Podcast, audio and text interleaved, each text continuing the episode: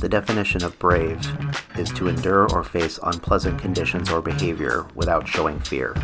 The definition of courage is the ability to do something that frightens oneself.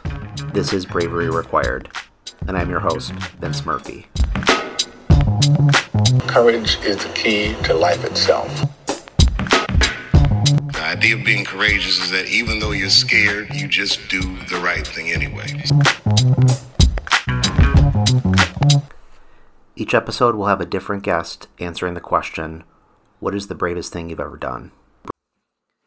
Episode 3 Terry and Mike, aka Risk. Part 1 I have known Terry for years. She is a prolific artist, teacher, coach, and mentor to many, and I find myself inspired every time we talk. Here is Terry's take on bravery. I think just getting up in the morning is an act of bravery. Yeah. Um, and then facing whatever the day brings. You have to risk your truth, whether it's just one on one with someone in the grocery store or um, in front of a group of people. Have you have you always been like kind of fearless and brave in your life? I'll always be the one to start something. I'm good at initiating, Hmm. getting things rolling, doing some, creating a something for something somebody good. You know, Mm-hmm. a project to help someone, or Mhm. and when I'm not working on a project or getting myself into some kind of trouble or other, planning a party or I don't know, um, then I paint.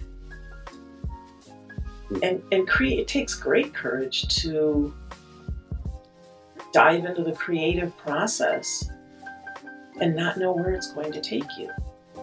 To stand in front of that paper and an image comes and for whatever reason you have a- an idea about that image, a judgment, Hmm. a fear. But for me, the creative process is my tool for being brave. Hmm.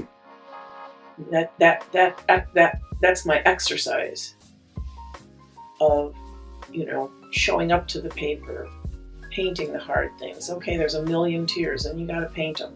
There's twenty thousand dots on this painting, then you just got to paint it.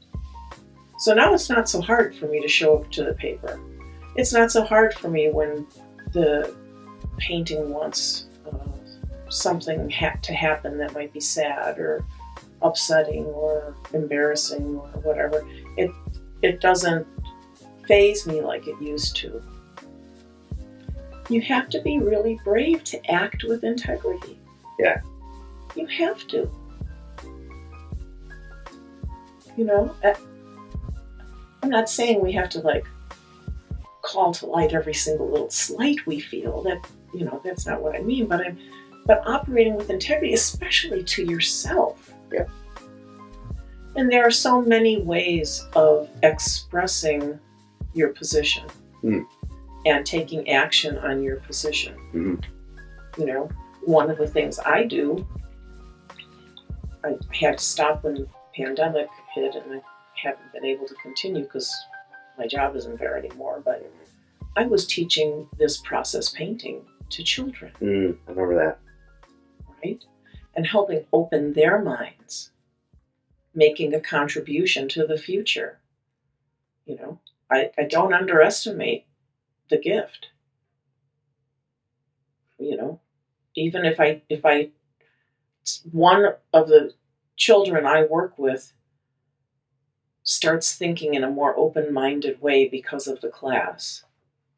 Anything worth doing is worth being a little nervous about. True. Right? If you're totally comfortable, well, it might be time to stretch a little.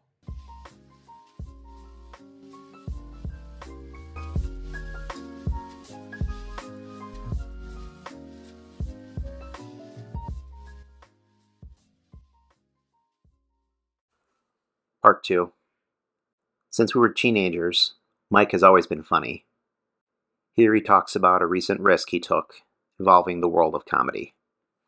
maybe a little bit bigger, but like we, you know, just a couple weeks ago opened this this theater, and like I am terrified every single time I walk through the doors, and like terrified of getting people in. And yeah, so um, I had had uh, I, I was a part owner of an improv theater in in Wheaton for a couple of years, Mm-hmm. And uh, it, but it was comfortable and it was and it was fun and it was like low maintenance and I didn't have to do a ton of like hustling and like you know promoting and doing my own stuff for it. So like I, but it got to the point where I was like I gotta leave because this is not good for me and. Um, so left that, and then have been looking have been looking for my own theater for like years, like looking for our own space. We found something right. We literally went under lease um, in the space in Batavia that was very cool right before the pandemic. And of course, the fucking pandemic hit. So we put all that off and we got out of that lease and found another space um, that we went under lease for at the beginning of this year. And then um, finally, like, got it opened um, just literally September 25th. So we've been like a couple couple weekends that we've been doing shows so far, and literally biking distance from home, which is because Kelsey and I are doing a one car family thing, so it's perfect. Mm-hmm. And um, and it's like it, it's but like right, I'm literally going through what you're saying right now.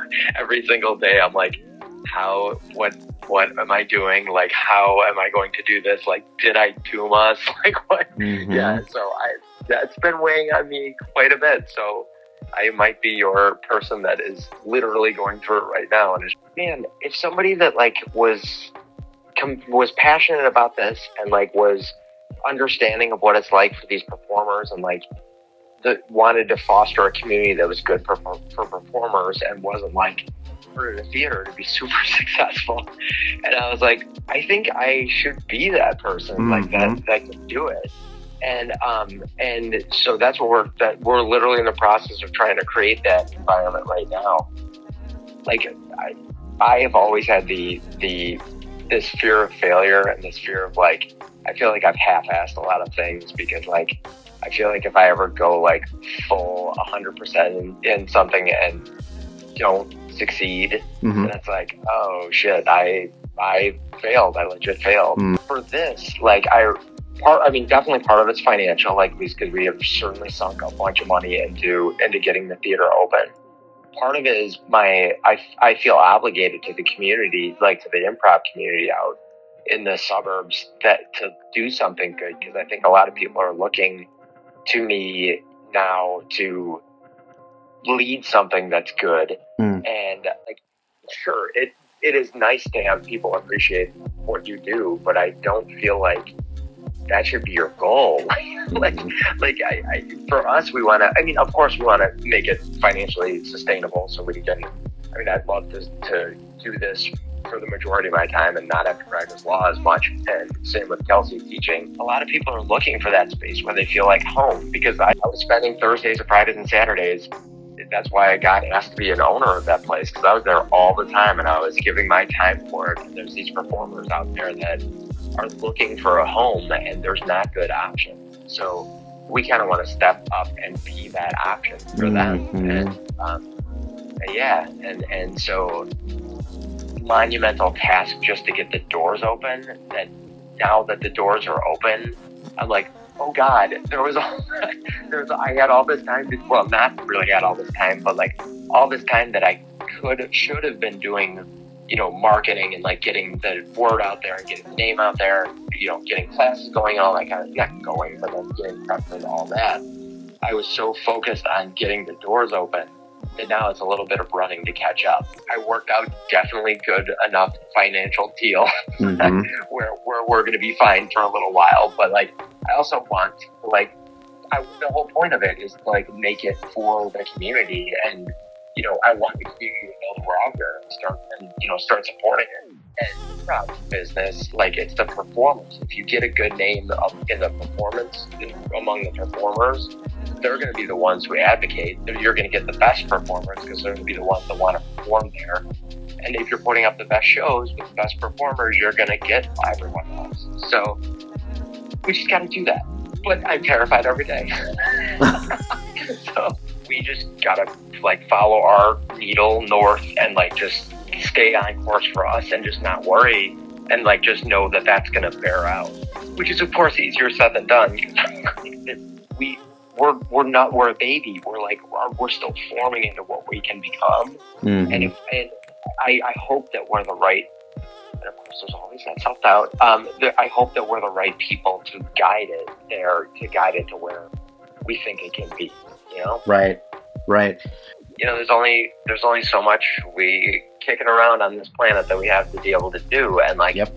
you know, you want to be remembered as as leaving more good in the world than than either taking anything out or like leaving bad, and it's Yep. just like, you know, it, it, if if I if you know I don't have a ton of money when I die, but like I've touched the lives of a bunch of different people. To me, that's that's worth more than Yep. than having a money. Hundred percent, dude.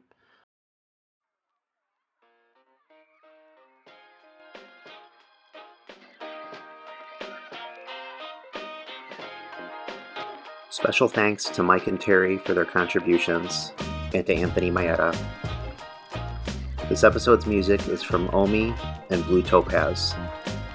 You can find Bravery Required on Spotify and Apple Podcasts to listen and subscribe.